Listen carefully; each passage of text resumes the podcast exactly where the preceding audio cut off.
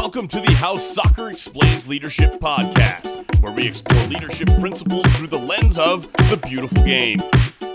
Welcome back to How Soccer Explains Leadership. Thanks again for being a part of the conversation. Very much uh, appreciate each and every one of you listening, not just because you're listening and you downloaded, but because you're taking what you're learning and you're engaging with it. You're you're taking it and you're hopefully using it to be a better coach, to be a better player, to be a better parent, to be a better leader, to be a better spouse, to be better in all that you do. We usually do that at the end, but I thought I'd do it at the beginning in case some of you don't listen all the way to the end. So, anyway, I'm Phil Darke, your host, and with me is Paul Jobson, my co-host, my brother. Paul, how you doing, man?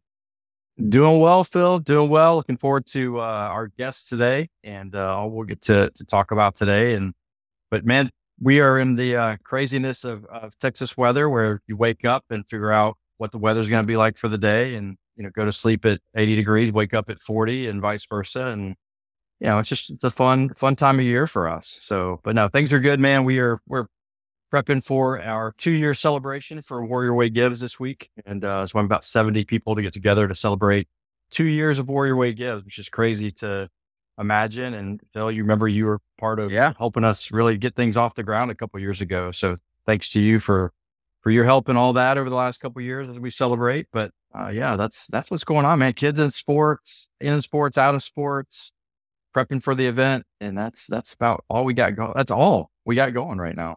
That's know? really cool. And I also know that if people want to give, they don't have to be at that event to give to Warrior Way, right? They can just give online.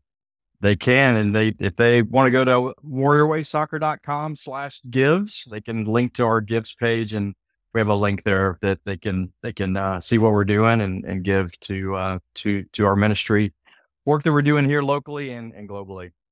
Yeah. So that's really cool. And on that note, we don't normally do this, but since we're on this train, you can give to this podcast even uh, at providenceworld.com if you want to keep this going, if it's been helping you out. We are coming up on that year in, and I know that's when a lot of people give. So if you want to give and you're looking for something to give to, then you can keep this podcast going in that way.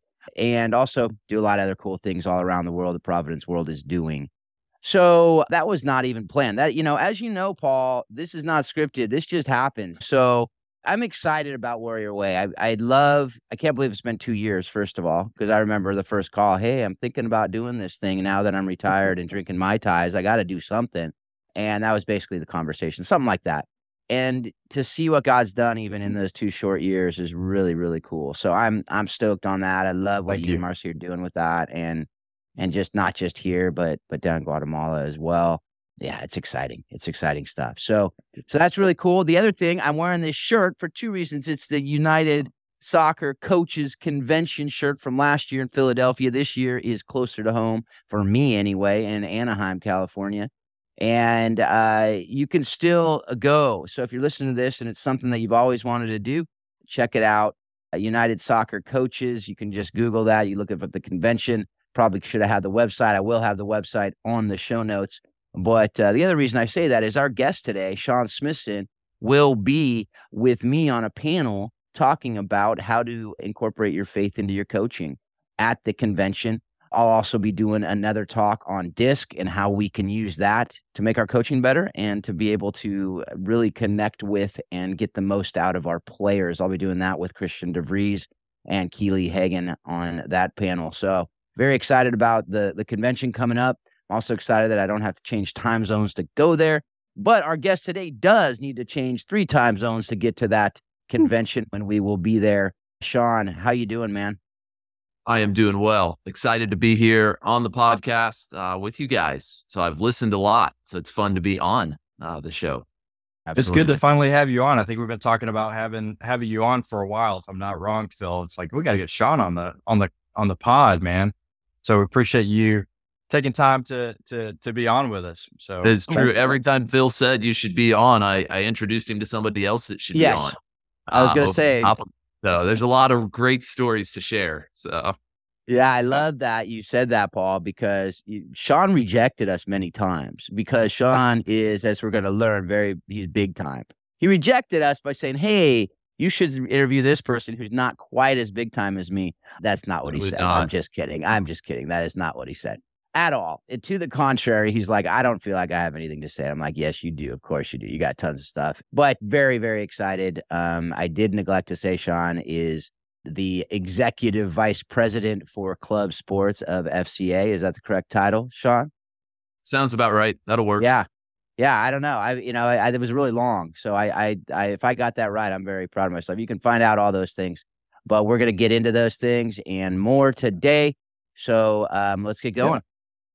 Yeah, Shaun. You know, as we do with all of our guests, you know, we just love to hear more about you. Uh, if you could just, you know, briefly just share your story, how you developed your passion for soccer, coaching, ministry, leadership, all the things that kind of you know molded together uh, through your life to put you kind of where you are today as as the executive VP of, of club sports for FCA. Just kind of take us briefly through that life story you have uh, as it pertains to soccer. That's awesome. I, I love that first question because there's so much to it, right? Coaching, ministry, leadership, soccer, uh, everything. I was like, how do I answer that uh, in kind of a short summary uh, form to give a picture? And one of my life verses that kind of my wife and I share and kind of walks through uh, a lot of how we make decisions is third John 1 4. And, and, it says this it says, There's no greater joy than to hear that your children are walking in the truth. And I, open with that because it kind of gives a shape to how I got into a lot of what I'm doing. Uh, coaching, uh, I've always done. I, I, played sports as a young kid.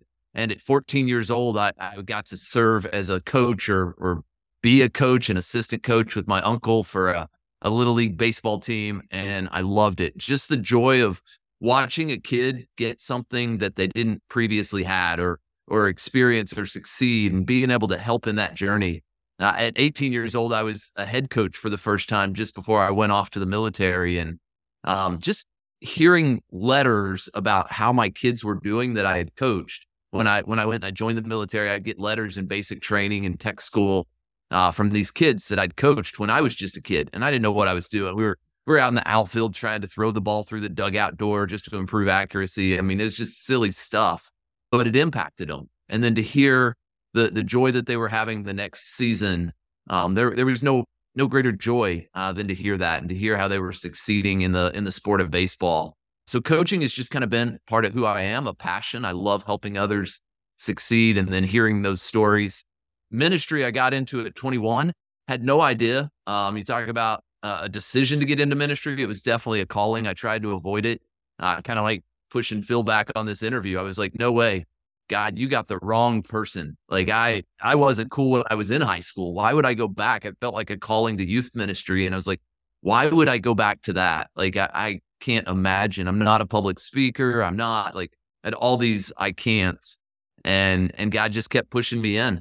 Uh, when I did get into ministry, one of the things that I love to do was connect with the the kids that were kind of outside, the kids that were the troublemakers, and uh, probably because that was me uh, as a kid in in the church that I did go to, or the sports that I played, or the school I went to. Um, but I loved connecting with them, and again, just helping them to walk and understand the truth about who they are. Uh, so that that's the passion again is to find people and help them uh, discover who they are and what they want. Leadership um, man, it's just watching others accomplish uh, something that they didn't know was possible and trying to help them along the way with that. So, again, that kind of fits. And then soccer, I don't really have a great answer for that one. I love to compete. Uh, I love my wife, and she's a soccer player. She's also five foot tall. So when we were looking for a sport to play together, it, it wasn't going to be basketball. Soccer was her sport. And so we just started playing, and I, I fell in love with the sport. There's something about the the reality that the game doesn't stop. You know, once it gets going, there, there's no timeouts. Funny story. My first soccer game that I ever coached actually went out there and it wasn't going well. Um, apparently, I didn't do well at training uh, to get them prepared for this game. And about five minutes in, I was like, time out. And, and the ref looked at me and was like, What are you talking about? No timeout. Right. And I was like, Ah, okay. I guess there's no timeout. And that's actually part of what I love about soccer, right? There, there's no timeout. You train, then you go out, you play the game, and then you go back and you you fix what needs to be fixed and you try again the next day. So I think that kind of answers your questions. How did I get to where I'm at uh, as the EVP of club sports for FCA? Simply just saying yes to to opportunities in front of me. We'll probably talk a little bit more about that uh, in the rest of the show, but just trying to see the doors that were there, the doors that are open, and and stepping into places to serve uh, where I get a lot of joy out of it. Yeah. No, I, lo- I love that. I love. I mean, it's probably one of my favorite parts of, of the podcast is just hearing people's stories and and you know how they got to where they are and how God led them through certain things to get to different places and the ins and outs and uh you know you destroying you know doors in the in the in the in the bullpen and the dugouts you know with your baseball. It's it's I'm sure every you know every facility guy appreciated you putting baseballs through doors. And and for the kids listening hey that's not that's not a good decision. Okay let's just make sure we're clear on that. But I I think that some of the things that stand out like you you having that call to like go back into an area of your own life that was uncomfortable and, and, and recognizing that like, okay, if I'm called to do that, I've kind of got to step, step into that just kind of out of faith of like, okay, I guess, I guess that's what I'm going to do. And that ability to be a coach and, and, and the things you're saying is like, it's, it's coaching, right? Filling a need for kids, being something maybe they don't have at home, uh, pointing them in the right directions, using your own life lessons to help them navigate the ins and outs of, of, of life. I mean, is that, is that something you felt like you were you were able to do through through those through those times w- with those kids? And is that something that continued to push you to be in the leadership roles that, that you're in now? Yeah that's a huge part of it. So i started out when i got out of the military in youth ministry inside the walls of the church and uh, being thrown into situations where uh, i was having conversations that maybe i experienced as a kid maybe i didn't uh, trying to explain parts of God's word that maybe I understood, maybe I didn't, and just figuring it out as I went. Um, one of the things that I probably picked up from my dad early on, who was one of my first baseball coaches, and he didn't know the sport of baseball. So later on in my adult life, uh, as I was getting ready to move out, I I found books that he had read uh, to learn how to coach baseball, so that he could connect with me, and, and that just that lesson of man, how do I learn this skill? How do I get better at this? So that I can connect with and serve those in front of me. Uh, moving out of the kind of the parameters of the church and into other places, I've served with an organization called TAPS, Tragedy Assistance Program for Survivors, walking with kids who've you know experienced a really tough loss uh, in life. They've lost a, a, parent in the military, and just being in those conversations uh, was a huge formative part of when I was in the military, and then and then later uh, and, I love being being in those places. So coaching opens the doors. So yeah, it definitely does. Definitely does. That's something, you know, we've talked a ton about on this. And I, I, I love that about your dad. My dad did the same thing with soccer with me. I, he learned the game. Paul and I, we've talked about that. Our dads coached us and, you know, and soccer wasn't big when our dads were, were, you know, growing up. And so I love that my dad learned that. I mean, it was, it's, it's something that we talk about all the time. He was my first keeper coach and and uh, he knew nothing about it, but he learned and uh, because he wanted to connect with me more, you know, and that's the way he was able to do. It was really really cool.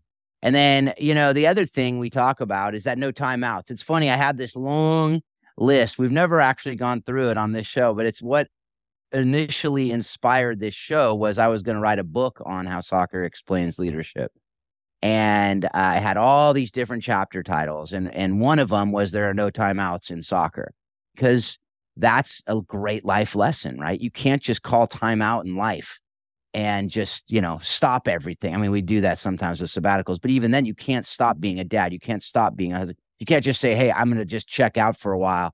And well, some people do, unfortunately, and that doesn't end very well. But if we are going to thrive and flourish, it's just you got to just trust that God will give you what you need in those moments.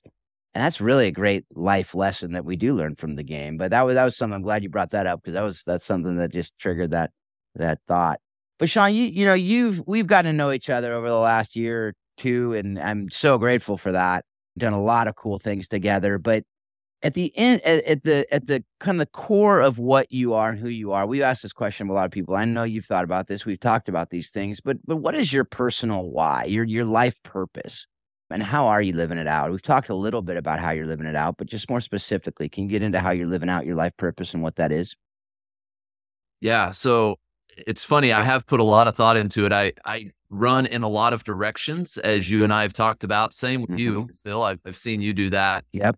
And I had a mentor, a, a friend, uh, Lloyd Reeb, who works with the Halftime Institute, who said, "I'm gonna, I'm gonna help you put your why into a very succinct sentence that will help you to say no uh, when you need to say no. Mm-hmm. And, and I don't know if I'm getting any better at saying no, uh, but I do have the why in a very succinct sentence. And it's basically this I'm a strategic activator that enjoys helping others experience God doing immeasurably more than they could ask or imagine, uh, primarily through the living out of the Great Commission and the Great Commandment.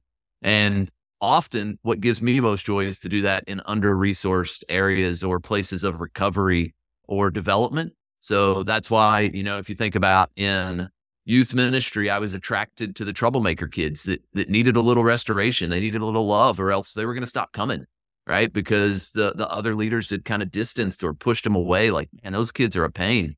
And I love walking in and, and connecting with those kind of kids and restoring an opportunity for them to be a part of the community. Uh, it's why in soccer I, I lo- love coaching the younger age groups um, before there's a lot of skill, just helping to develop those basic skills, that understanding of the game, and and most importantly, uh, a friend of mine, Lincoln Phillips, says, yeah, first and foremost, teach him to love the game. Right, just teach them to love the game, and the rest will take care of itself. So I love getting in at those places, uh, and then under resourced areas or places where there's challenge. A kid that has lost a loved one, orphan care or work, really grabs my attention. And you know, the Great Commission, Great Commandment piece is there is one hope in this world, and, that's Jesus. And I want to point people in that direction, and I want to love well uh, along the way. So another friend, I, I love. I learned so much from listening to people. That's why I love your podcast. Right, you pick up little nuggets and you take it. But uh, one of my friends, uh, who I'll mention when we talk about books at the end, says he says treat everyone the way you would want them to treat your son. And, and I think, man, that's a great picture. Even treat them like you would want them to treat you it's one thing because I don't really think about that a lot, but how would I want them to treat my son? Man, I want them to open doors. I, I want them to love well. I want them to encourage. When, when there is something that's not going well, I want him to be honest and, and not inflate his ego and make him think that he's doing well at something that he's not doing well. Like all of those those little attributes come into really just helping people experience uh, the joy of what God has for them. Yeah, no, that's really cool. I I I love that. I love that. I as as I was as you were talking, I was thinking of the idea of you know I've been telling my my kids, you know, and I've t- talked to you about this when we talk about what they should do, and people ask, well, how should my kid go into the game if they're a sophomore starting for the first you know day and, I just say the same thing I'll say to anybody, which is lead and love well and be a great teammate. Right? Mm-hmm. Be the be the teammate you want to have, right? Treat them as you'd want you know, you know, them, them to treat your son basically, right? That same idea, right? How can we kind of put it into that, you know, and, and, um, I love that. Love that. And you, you talked about, you've talked to me and you, you know, we do the, the, uh, I think you're, you're, you're going for the people who are under resourced. And so the faith-based coaches of the United Soccer coaches, that's probably why you're drawn to that as well. But the, the idea of you, you do a lot of things that are, that are leading, that are leading people in Bible studies, leading people in ministries. You know, you're coaching people in a lot of different ways. You, you have a definition of coach that I, you've shared with me. Can you, you just share that and really how it relates to the purpose that, that is your life purpose? Yeah, so I, I, took the definition and, and modified it a little bit from from Jeff Duke in three dimensional coaching, and says when you get back to the root or the the historical picture of a coach, uh, you think of a stagecoach, right? And a stagecoach was a, a vehicle that took somebody of great importance from where they are to where they want to go. And a stagecoach would pick them up and, and move them uh, to where they wanted to go. And if you think about a coach in that way, my only modification to that as a coach is somebody who takes important people from where they are uh, to where God wants them to go. Uh, because ultimately, sometimes it that's the best path, right? It's always the best path. It doesn't matter where I want to go. I hope that there's coaches in my life that can see where God might be taking me or what God might be uncovering, even the blind spots, right? Like that's why I talk about having a, a coach that's going to share truth with athletes. We always talk about on our team, you mentioned being a good teammate. Uh, one of the things on the team is there's zero negativity. There's so much negativity in the world uh, that we talk about. Part of being a good teammate is we don't bring that. And, and sometimes people think honesty can be negative. It, it's not you, have got to do it in the right way. We're not doing it in a harsh way. We're not tearing people down, but uh, you want to be truthful and you want to be positive in, in, people's lives. So that was a little tangent. I'm not sure how I got there, but uh, now we're this podcast is good on good with tangents. It's a Yeah. Oh, when you good. signed your when you signed your release form, it you're you're released to do tangents. So it's it's a Pretty very much. part of the show. So we did do the release form right this time, Phil. Is That Yeah, part of the I, I may have I may have neglected that on this one, but you know. Phil, No, you that- mentioned that's awesome. the, you mentioned the Bible studies. I, I'll, I'll mention those just a, a second. I, I love um, helping people uncover uh, what God might be saying to them. So if you've been in a Bible study with me, or if you're in the faith based coaches group and you want to be, uh, we do one every Thursday at what, what do we do that? One o'clock. One o'clock on Thursdays. Eastern, one Eastern. Yeah. Yeah, one- Eastern on Thursdays uh, for soccer coaches, and we get together, and it, it's really a chance to let God do the coaching, right? So uh, when I was younger in ministry, I was always trying to unpack and figure out the the nugget of truth that only I had discovered, and then I could share that. And, there's some of that that comes into teaching, but ultimately, when we get into Bible studies, whether it's with DC United or or the faith based coaches group, wherever I'm leading, is I want to help people read the scripture, make some observations, apply it to life. So it's SOAP, right? Scripture, observation, application, and prayer. Or I just picked up from uh, this guy, Raymond Verheijen, who's a football coach, uh, not a faith guy, but he talks about coaching football on the CDEF method communication, decision making, execution, and focus. And so we've been doing that a little bit in our Bible studies as well. What read the passage, what God, what might God be communicating to you? Uh, what decision do you need to make based off of that? And then how can I help you execute it this week and, and stay focused on what God's called you to do? Yeah. That's- no, that's- Paul, did you see how smoothly Shaun pitched the Bible study there? That was pretty amazing. Yeah, gotta- was- it was take smooth. lessons from that. That was really yeah, good. to- was really good. totally, totally, and it, it's a great transition into just. I want I want to dive more into that. And you talked a little bit about you know the the United Soccer Coaches faith based piece of that. You talked about DC United. To kind of take us through like the differences of how how you how you're making disciples through those different things. So the faith based uh, coaches, United Soccer Coaches, how does it look different from what you might do at DC United? Well, how might it look different how you're when you're going speaking to coaches or parents like how, how do these things look a little bit differently? Because it it's not it's not a one size fits all type type thing and it's not cookie cutter in all of those different environments and you're you know through through fca you're having to to mold and shape similar re- results but you're having to shape it in different ways to get to to similar things. So take us through how those different things maybe maybe look and work for you. Yeah, that's a great question. So I th- I think the easiest way to frame it is in a couple of different pieces. Number one, uh, evangelism and discipleship uh, just depends on where you're at with somebody, right? But it's this continued process of helping people discover who God is and discover who they are, and then ultimately discover what it means to walk in a relationship with God and figure out what He has for you on this earth. And so, what does it look like in different environments? Uh, both evangelism and discipleship, or, or we could just put it in one package of discipleship, is is a process, right? So it's not a it's not an event, it's not a moment, it's not a show up once and I'm done. Although sometimes you you speak like I'm here on this podcast. I don't know if I'll ever be again, right? So it's once, so you get one chance, but the hope is always to open up a process with whatever you do. So that maybe somebody that's listening to this podcast reaches out and connects. Maybe they do get on that that Bible study or or they just want to know more about coaching and they connect with with one of us and then that's part of the the process and, and then ultimately god's responsible for the results. So i don't have to be pushy. I don't have to uh, score the goal right right at that moment right or whatever terminology you want to use. It, it's a long game right? It's a you, sometimes things are going to go really well sometimes they're not going to go well sometimes doors are going to open sometimes they're going to shut. And it, it's just paying attention where, wherever you're at. And I, I love using the analogy, you know, the best door to door salesman, if that's even a thing, uh, to be a, a great door to door salesman. But I did that for a little bit in my life. I sold uh, Kirby vacuum cleaners, believe it or not, as a 17 year old, I think, until I figured out like, I can't do this. I'm selling really high dollar vacuums to people who should be spending their money other places. So I pulled out of that. But one of the things that I learned is if you knock on the door and then step backwards, there's a lot better chance of getting inside than if you knock on the door and step forwards and aggressively start to put yourself in somebody's house before they invite you in.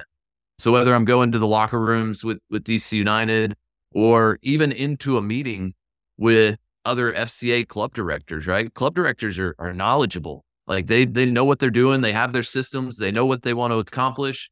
And when I step there into their world and knock on the door, if I force myself into the house before I'm invited in, there's not going to be much leadership happening in that place. So, yeah, it's funny you mentioned that about the vacuum because I I thought that that was a, a something that was dead. I had someone probably about three weeks ago come knock on my door and they were selling vacuums, and uh, he was not backing away from my door, uh, and I very quickly had to shut it and reopen and say, "Hey, I, am not comfortable with you being that. I don't know what you're doing yet." But I think that's that's a great analogy, and, it, and even just just coaching itself, right? We have a lot of coaches on here, and and I think a lot of times we forget as coaches we have to meet our players where they are, and I think sometimes we come into that coaching situation, and it's like, here I am, I'm the coach. Here's what we're gonna do. This is what I'm about. Get on board, and let's go. But the reality is, I think the coaches that had the most success are the ones who can come and say, "Hey, this is who I am. This is what I'm about." But who are you and what are you about? how do we get together on this and how do we move forward? And I think that's kind of what you're kind of what you're talking about too in all these different environments is that you do have to, and that's kind of, I'm glad you hit it because that's exactly what I was trying to get at is like in all these different environments, while it's not cookie cutter, there is a lot of similarity in how like we just need to relate to people and be there for them. And, and while they open their doors, we need to step back and, and, and open our door too. Right. And, and be there and, and, and say, Hey, I'm, I'm in this with you. Let's walk together through this. So you hit that. I appreciate that. That's great stuff. We, I, will jump in uh, quickly there on a rabbit trail. In parenting, when I was my first child was born, I was in the hospital. I was reading to my wife so that she could fall asleep. Um, it helped her to kind of relax and get out of the hospital noises and all of that. So I was reading through the Psalms and, and I got to Psalm 20, and it's actually a psalm for a king. And I, I remember reading it and thinking, like, wow, this is a really great psalm for my kid. Like it talks about, you know, I pray that that all of your desires will will come to pass right like and and then when that happens we'll raise the banner of the lord and we'll give him the credit and i thought man what a great and then it quickly hit me that i don't know if i want all of my daughter's desire if her desires are like my desires and and they're broken like i don't know if i want all of them to come to fruition and then i wrestled with that for a little bit and the reality is if somebody really desires something whether it's the path that god has for them or not there's sometimes a place where you have to open up your hands and let them go, right? Let them experience that. You've got to let a kid on the field in life sometimes make a mistake and hopefully find out, wow, that that was empty. That didn't work out. And then maybe they come back and they're looking for the truth. But you've got to you got to have those open hands. You can't you, can't force them to where you want them to go. You've got to you got to help them walk along with God and kind of discover along the way. And and Shaun, I think I think something we talked about before, and I think this is kind of what you're talking about, talking about too, is we have to be okay with with with failure. We have to allow our, our children to fail, especially in a safe environment right now where we're with them and we as coaches or parents, we can walk alongside them, allow them to to fail. It's okay. That's how we get better. That's how we learn. That's how we figure out what God may want for us. Um, is that am I putting words in your mouth, or is that is that kind of what you're saying? No, that's 100% true. I'm smiling. If people are watching the podcast, you can see I'm smiling because while I don't talk to refs very often, I did point out a failure of a ref this last week. I said, you, you missed that call. And, and then your teammate missed a call. Just let it's going to happen. It, it's okay. We all fail. And I, I, he was one guy that did not appreciate. Yeah, he probably didn't. He fell short uh, in that moment. But but ultimately, we are all going to fail. You know, and that's one of the realities. That's actually one of the things I teach my players is, hey, don't mess with the refs. Like when you play a perfect game, then maybe you can say something to the ref. But we're all going to fail. That's part of the process. And and from a training perspective, if if you're not failing, you're not training hard enough. You should be on that training edge where you can't succeed. And that's how you stretch and keep pushing that that barrier further away. Yeah, you know, and, and it's interesting you say that because I've had this conversation with the head coach of the team I coach at, at Folsom High, and and uh, we have a leadership team. And one of the things we've talked about, we've gone back and forth on is I really want the team because we had feedback last year at the end of the year and they were like, well, we, you know, we wish we do this training. We wish we do this thing. We wish we do this thing in training. And, you know, we do this in our club team. We'd love to do this in our high school. And high school is very different from club for a lot of reasons. One, you're bringing people together that have been playing on different teams and you have to get them on the same page and you have three months to do it, very less to get to your first game all these things are totally different. They don't understand that at that point. But what I was talking to the head coach was, wouldn't it be great if we just gave them the opportunity to say, hey, take a practice, and see how hard this is. Like this is this is something that, you know, when you're outside of that, you're like, oh, this is so easy. I don't know why you guys don't do this perfectly. You know, same Mm. thing with refing. I want to just give people the whistle and go, go out there for a game. And see how see how many things you're having to watch at once. It's not very when you're playing, you're focusing on one thing that you're doing. And you're focusing on what your role is. The referee, you literally got to see the whole thing. And it's a different perspective that they don't have until they have it. Right. And they can't have it until they have it. Right. It seems like that seems like it's very logical. Yes. But we forget that a lot of times as we're going through life, even that, oh, different perspectives, different things. We had the uh, interview with Dell Jones early on in, in How Soccer Explains Leadership. He's a referee of different sports, but we talked about that different perspective and the angles that we see life from the angles the ref sees from, the angles we see from as coaches, the angle the player sees it from are all completely different. Right. And the perspectives that we have. So those are the things that I was like, yeah, absolutely. And when you're talking about that, that that that definitely rang true there. But definitely want I want to move on here to to something, a few things I definitely want to get to with you. And one of those is, you know, you have a story at the, you know, you were working with FCA at the FCA club at the USYS Nationals. And there's a Bernhard Langer story, who is a golfer, not a soccer player. He may have played soccer in his youth. I don't know. But uh, I did not do the research fully on that. But he is known for his golf. But you have a story that weaves those two things together. Can you share that with us?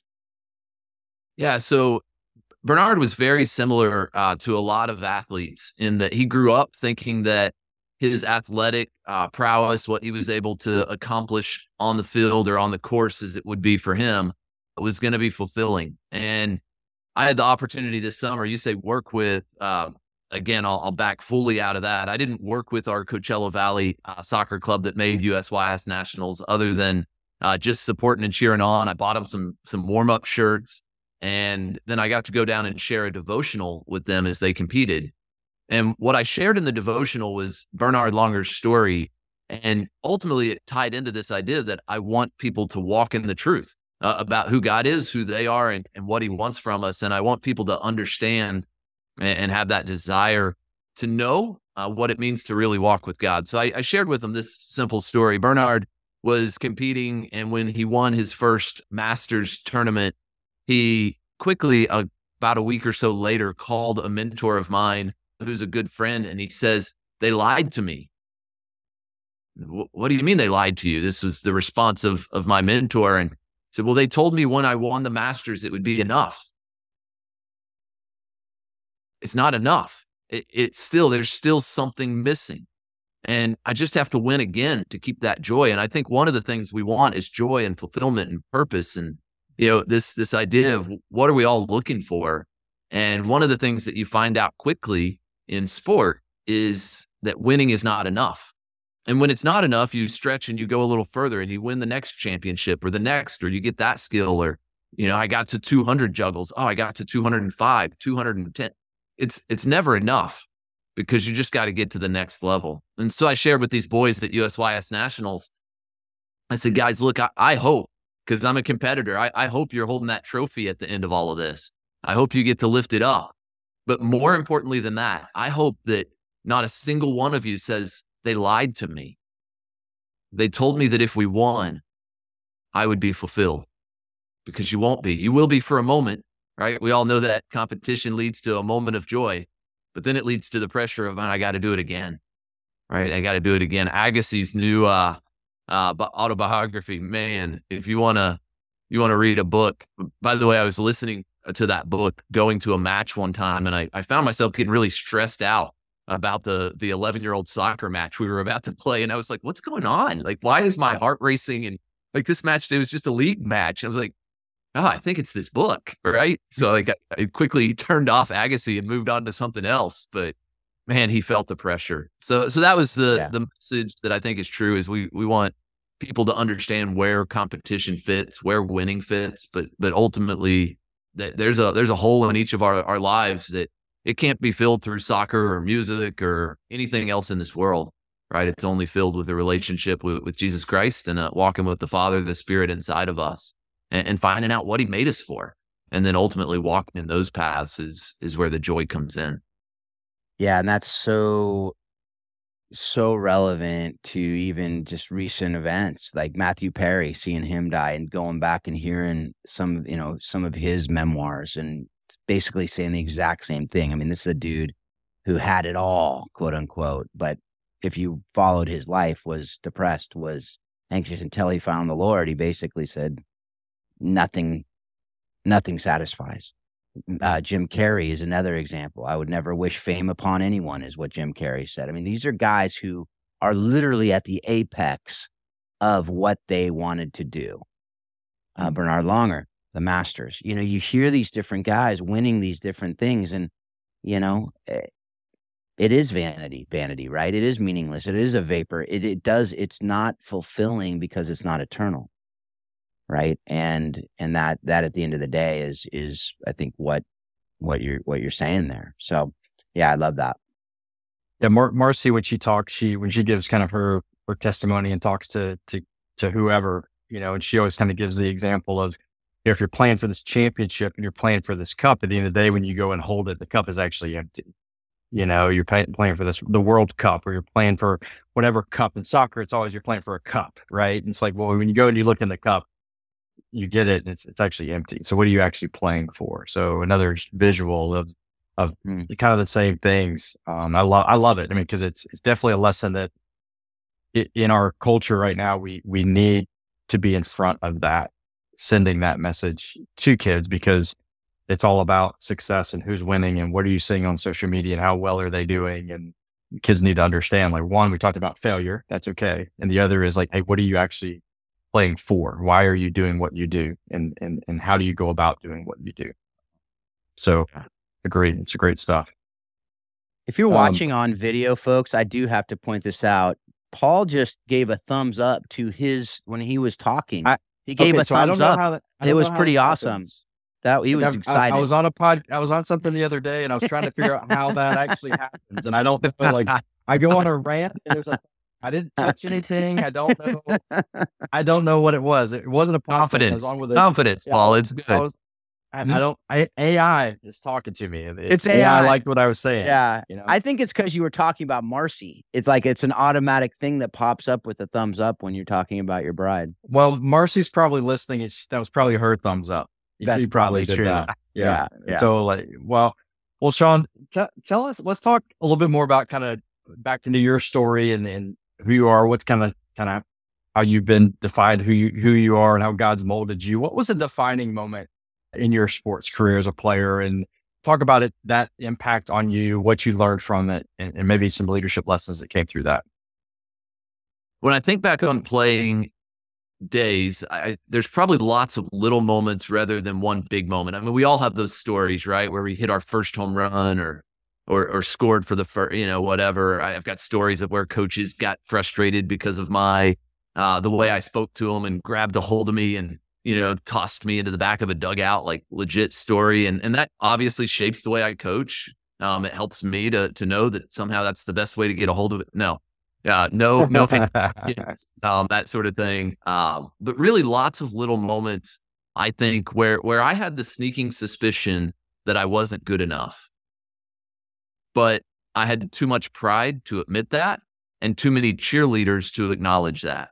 Right. So there were a lot of times in my playing career where I was falling short and man, I didn't deserve the starting position or I didn't deserve the spot on the team. But my pride wouldn't let me say that. And a lot of people around me, whether it be my parents or my siblings or sometimes even other well meaning teammates, were like, yeah, yeah, it's it's not you, Shaun. It's it's the coach, right? It's all politics. It's all man, you would and I think all those cheerleaders and then also to my own heart kept me from realizing where I fell short and where I needed to get better. And so if I was to think back on my playing career, that was a lot of the defining moments. And ultimately I, I fizzled out probably way earlier and, and quit the game and lost the joy in sport for for a long time because I felt like I was supposed to be something. I, I believed in my heart I was supposed to be here, but I didn't have the the actual work ethic to hear the criticism, the vulnerability to admit that they were right, and then to get better and, and improve. So those little moments probably defined me. And how does that help me going forward? man, it's helping co- helping players to to acknowledge the truth about where they're at, see a path forward, and then help them get there. That, that's all uh, a huge part of the process as we're working with athletes. What we don't want is this.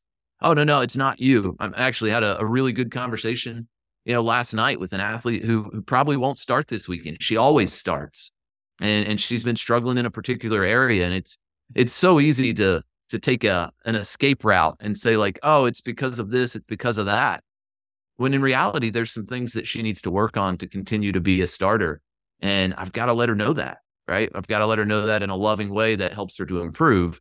And, and as an athlete, again, I was too prideful to hear that, and, and that's what kept me from. Yeah, you know, I'm I'm sure I had coaches tell me, uh, but but I didn't hear it. So yeah, you know, it's hard to hear right i mean we we don't like to hear that and and oftentimes what happens too is on the other side of it especially with the younger kids but even as the kids get older and older and it could go even into college and after college i've heard of, of parents doing this but parents will not necessarily be on the same page as the coach right and they're going to tell their kid how they are the best thing since sliced bread and they are going to is that still a saying i don't know so maybe it is but they're going to say how great they are and oh the coach has no idea what they're talking about and and you are so much better than than everyone else. And it's not this. I, I read this Pep Guardiola quote yesterday where he said, you know, I, I get mad when players get mad at me for not playing. Basically, they're they're what they're saying there is some one of their teammates isn't good enough to be on the field and they should be on the field instead of their teammate you know and and that's what basically parents are encouraging the players to think is I'm better than everybody else. I should be on the field. As opposed to, there's lots of things I need to work on. And everyone needs to work on stuff. So I love watching that Beckham documentary and seeing. Have you guys watched that? I haven't seen it yet. Not yet. No. I strongly recommend that Beckham documentary. It's so good. Don't necessarily watch it with your kids. There's a lot of f bombs from the from the people that are talking, but and other things that might not screen it first. But one of the things you see in that is how when he was benched, he didn't go pout. He hmm. worked his butt off. There were times where he had to work, they made him work out alone. And rather than pouting and saying, I'm out of here, he worked his butt off and earned his way back on that field. So those are things that I just love seeing and hearing that from you is is so it's it's just so important for parents to hear that it's so important for coaches to hear that. It's so important for players to hear that because the way we handle those situations as coaches, as parents, as players, if they're not in sync, it can cause so much toxicity on teams. And so, anyway, what are your thoughts well, on it, that? It ultimately, it ultimately multiplies the problem that we're lost, right? Yeah. Because I was, uh, my wife and I talked about this a little bit. Uh, I was always good enough, right? In my mind, I was always good enough, and in my cheerleaders, you know, and that's my parents and others around. I was always good enough. And and again, it was well meaning, it was positivity. They were trying to give me confidence. But one of the truths of life, talk about the truth about who God is, who we are. One of the truths that we really have to wrestle with is we're not good enough. We fall short. The Bible's very clear on that, right? And we need help. We need ultimately a relationship with Jesus, but we also need the the body of Christ. We need coaches. We need others around us to help us to improve in areas where where we fall short and we need grace because man we're not good enough right so understanding that and growing in that gives us the opportunity to grow as long as we live in this place i remember talking with a, a woman one time she said my husband will never will never move towards jesus because he's always done everything on his own he doesn't need help and i went man first off that's probably not true right because we know how the world works but if that's his viewpoint, you're right. He's going to be stunted. His growth is never going to happen. And, and that's that's what happened in my playing career. The growth didn't happen because I didn't need your help. Yeah, you know, and I remember my mom, you know, and I was listening to a talk yesterday on the different generations. And our generation, I think we're all the the same generation. We're about the same age, but it was it was what my mom always said to me. It was if you think it, you can achieve it. If you dream it, you can become it. Right. I don't know if you guys have ever heard that quote. My mom said that so much. And I, one day it clicked with me. I'm like, that's just not true. That's just not true for lots of reasons. But that's what we kind of think and so when when you go through that that's what then we we modify it and then put it in a different way to the to the next generation right? And so i think that's what we as parents want that for our kids and i get it it's it's all most of the time it's really good intentions but we really need to understand that we are not doing our kids a service doing that we're not doing the coaches that are out there volunteering their time usually um, sometimes they're getting paid, but a lot of times they're volunteering their time. And then that leads to abusing refs. That leads to abusing your teammates. That leads not like literal, but I mean verbal abuse because you think you are better. You think you're always right. You think you have that. So anyway, yeah, definitely, definitely really important things to to be to be talking about. All right. So we know that you have learned a ton from coaches over the years because you as a coach are able to put those things into practice. But Is there one coach that just stands out with you who is the best coach you you played for in your mind for whatever reason and uh, kind of what what set him or her apart from the rest? Yeah, so because of my life journey and where I went and who I was at different times in my life, as I thought about this question, I thought, man, I don't know if there was a coach in my youth playing days that I would that I would tag and go, man, they were the best. They really impacted me. There were lots of coaches that had moments again where where I remember those. Uh, but quite honestly, I wasn't very coachable.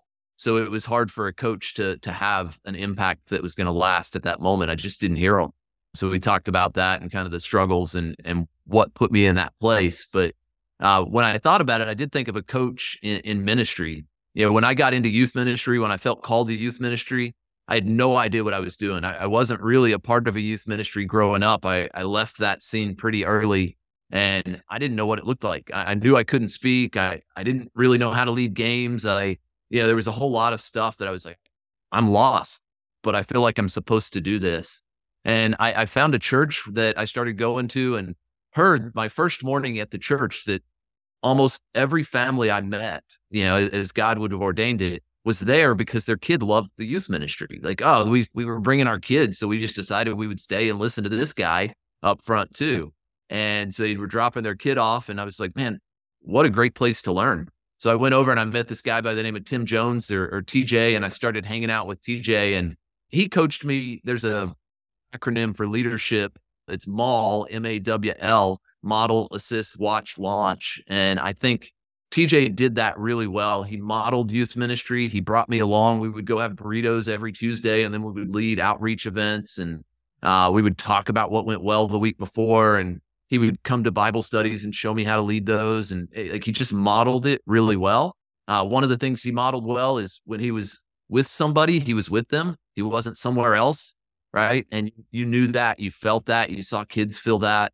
And then he assisted right? He would he would help me as as he would give me different responsibilities and then he would stop helping me and he would watch me do it. And, and i remember the the launch moment that stands out was we had this our largest outreach event of the year was jello night which if you want to do a soccer team event that's really fun just have everybody bring a gallon bag of jello and just throw it at each other for like 30 mm, minutes mm. right pick it up off the ground and throw it. We actually did it in a parking lot, so it's really nice because it gets the asphalt chunks in the mm-hmm. jello, and it really becomes a, a little bit of a you know dangerous uh, sport as well at that point. But so Jello night was our biggest outreach. We bring the kids in, and I remember the second year, uh, he goes, "Hey, I've I've got to be somewhere on Jello night. I can't be there. I'm out of town.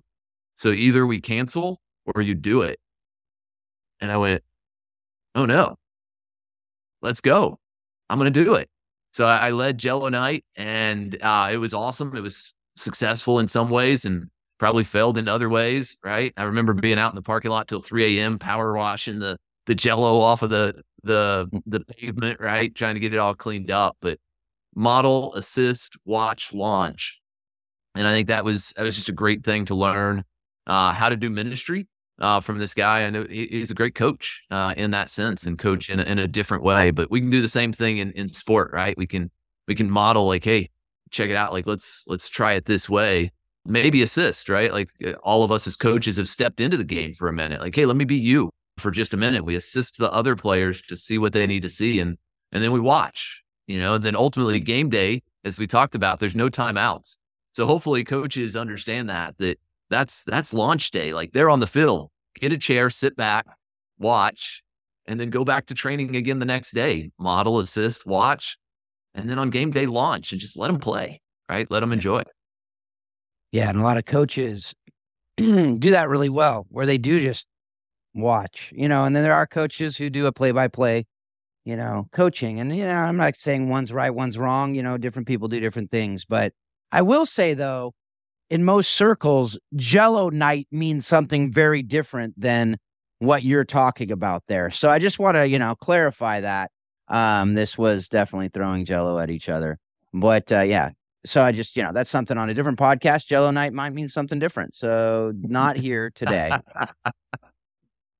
Glad we clarified that for the the family show that we're we're putting together here. So, so uh, Shaun, this Yeah. has been this has been awesome, and I know that we could go on for probably hours just talking through so many different things and things that you've experienced and that you could share with us. And hopefully, you know, you alluded to it earlier. I think you probably will be invited back on the show again, but we'll have to start inviting you earlier because it takes forever to get you on the show. So we'll Mhm. start right away as soon as it's over. We'll get Phil to start inviting you back again so we can get you on again. But as Phil says, all great things have to come to to an end. But I, I, I like to get from all of our guests just just what are the what are the lessons you've learned directly from the game of soccer that you use in, in your marriage and parenting.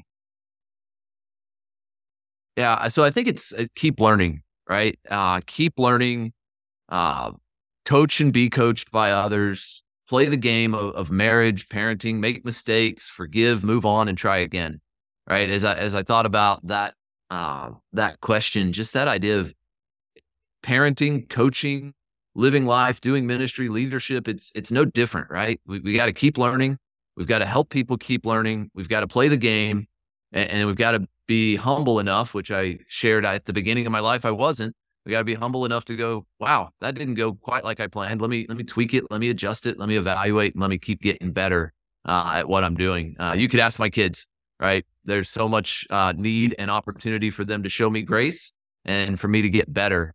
And, and don't ask my wife. That would be a really long podcast, right? But there's opportunities there uh, as well. And I think co- the right coaches in your life and, and the right uh, resources to to just continue to grow. Um, it- we're never there, right? We, you can never understand enough. So I'm I'm about to. I just signed up for my B license, right, and continuing to grow. I'm I'm reading, you know, Raymond Verheijen's book on football coaching theory, and continuing to read books about communication on the field and off the field because you can never go like, oh, I, I got enough, right? I, I, I I'll be successful from here on out. It's a it's a changing game, and we've got to keep learning, and uh, that's true for parenting and and marriage as well. We got to keep learning. I, I love that quote right there. I don't want to blow by it. It's you just said it's it's a changing game, right? The game's always changing. Like just from a soccer perspective, there's certain people who are pure purists in the game should be played a, a certain way, but those who really know the history of soccer understand that the game is always evolving. It's always changing. The best coaches are always trying to think through what's the best methodology and strategies and this and that. And I think kind of what you just said, life is the same it's always evolving and changing. Even just in, in parenting, every stage of life with your child is a different stage, which take which takes different skills and different abilities, which we're usually lacking when we get there, and then we realize, oh no, I need to learn something else. I, so I love that. I didn't want to blow by that. So thank you for sharing that. Yeah, for sure. Now that's, I'm glad you did that, Paul. So I just want to talk for a minute about also, to, it's related to this question. Before we get in to the last question we asked, which you've teased earlier a little bit. I'm not, you know, we didn't, I don't forget that tease you had earlier about some recommendation you're going to have. So we're going to get to that in a minute. But I also want to talk about, because I know in ministry, a lot of times in ministry, as well as in coaching, it's really easy to say, well, I'm doing a really good thing. So my family may, you know, kind of get seconds. You know, we don't we don't actually say that out loud, but that's what happens. Right. And as some people say, you sacrifice your family at the altar of ministry. I'm not and so how are you protecting against that in your life? With like you we talked about earlier, you and I both, we do a lot of different things. If we just listed out everything that we do, people would be like, How in the world do you have any time for your family? How in the world do you have any time for yourself? I know you do focus. I know your priority is your family. So what? How do you do that, and what does that look like um, in the day to day? Yeah, that's good. Uh, it's a struggle. Uh, you led in really well. It's it's hard to put your focus in the right place. Uh, there's two two things that I think are challenging to do. Number one is be where your boots are, uh, which is a great soccer lesson. I picked it up from this guy Travis Worra, who picked it up from somebody else. But Travis played for DC United, and he said, "Man, I just love playing soccer because I can just be where my boots are. When I'm in goal, I can't be somewhere else. Like I've just got to be there." Right? And and that's a great lesson for goalkeepers. Don't be somewhere else when you're in goal. Be in the moment, right? Paying attention and and for coaches, right? And I think this is actually a learned experience from coaching because I've said this a lot. Coaching is the one place where I'm not in the future, I'm not in the past. I'm I'm where my boots are. Like I'm there with the kids that I'm coaching. And it hit me probably just a month or so ago that one of the truths of why that's possible is I don't have my phone out right? And I, I don't want to oversimplify things, but how can I be where my boots are if I'm also on my phone, on my device, checking text messages, checking emails? And so for parenting, for prioritizing my family, just being better at putting my phone away, uh, putting my work away, being where my boots are with them. Um, I had a, a friend that sent me a book that really just talked about choosing to cheat in the right places. And, and that was because my son this this summer said to my wife, he said, I love this vacation because dad's doing all the stuff with us. He's building sandcastles, he's doing, you know, he's you know, like just all the little things. And, and a lot of times in life, one of the things I figured out is I'm I'm not very good at the stuff that's just trivial and just for fun. Like I love purpose, I love winning, I love moving forward. And sometimes in sport and in life and in leadership and work, we can get praises quicker in those environments than we do as parents right? So so we see the just sitting there we see going rollerblading with our our son or our daughter is something that doesn't have an immediate payoff. And so we skip that for what will get us kudos right now. And, and i think we got to fight back against that. We've got to understand that rollerblading or or playing my wife's playing pokemon with our with our boys and i'm like man i don't know if i can go that far but the conversation she comes back and tells me like the things they're talking about while they're playing is, is yep. beautiful. And so I think it's just that pushing back on I've got to accomplish, I've got to achieve to slow down, be where your boots are, put your phone away and love those that are right in front of you. That's so good. So glad I asked that. And you just, I, I had a flashback of playing Angelina Ballerina with my daughter that was her favorite game. And we laugh about that so much now. I mean, I was doing plies and all kinds of other stuff. And it was just, it didn't matter what we were playing. We were, we were, we were together. And she was, you know, three, four. And then Justin got involved doing it. And we have pictures of him doing the same things. And it just, it's a blast. And I, I love that I'm seeing in the younger generation the desire to put the phone away and just be with each other. And that seems so encouraging to me. I know our team, we put together team rules, and one of the first thing they said was no cell phones mm. at practice. And I was like, once we hit that field, cell phones go away. I was like, right on. Like that's not something we mentioned as the, as the, and I didn't mention that as a coach. That was the one thing they they like came out right away. And I think that they're noticing not just in their parents, not just in their peers, but in themselves like I can't be present anywhere when I have this thing. And uh, yeah, that's something I know I struggle with. And if I'm struggling with it, then I know my kids are struggling with it, and I know other people are struggling with it. So yeah, that's good stuff. All right, last question. What have you watched, read, or listened to that has most impacted your thinking on how soccer explains leadership?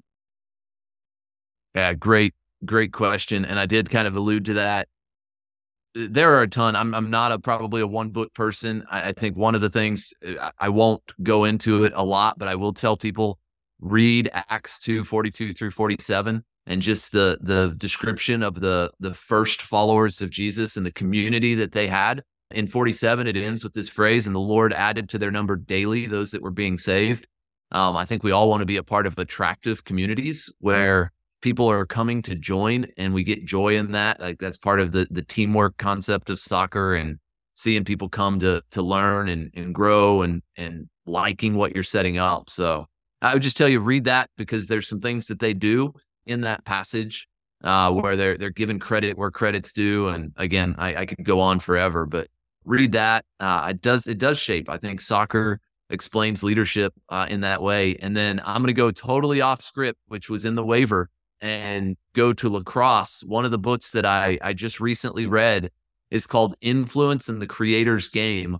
Um, it's by a friend of mine, Frank Kelly, um, who, who uh, it's about lacrosse, right? The creator's game is is one of the things that the the Native Americans call called lacrosse, and the reason why I love it is because I've gotten to live the book a, a little bit. I was part of a lot of the stories that are in there, and wasn't part of a lot of them. And Frank lives the kind of life that that I desire to live. He, he says yes to opportunities to serve. He he looks for the places where he's going to have the biggest impact, and whether that be lacrosse or the city of Baltimore or Uganda or, or wherever. And he just tells these stories again, it ties back into my mission of how God was doing something bigger than he knew was happening. So he just said yes to serving and then more than he thought he was serving to do or to accomplish was accomplished because there's a bigger game going on. So influence in the creator's game by by Frank Kelly is the one that I'd point to and say, man, pick it up. Let's read the stories. It's it's there's a lot of stories.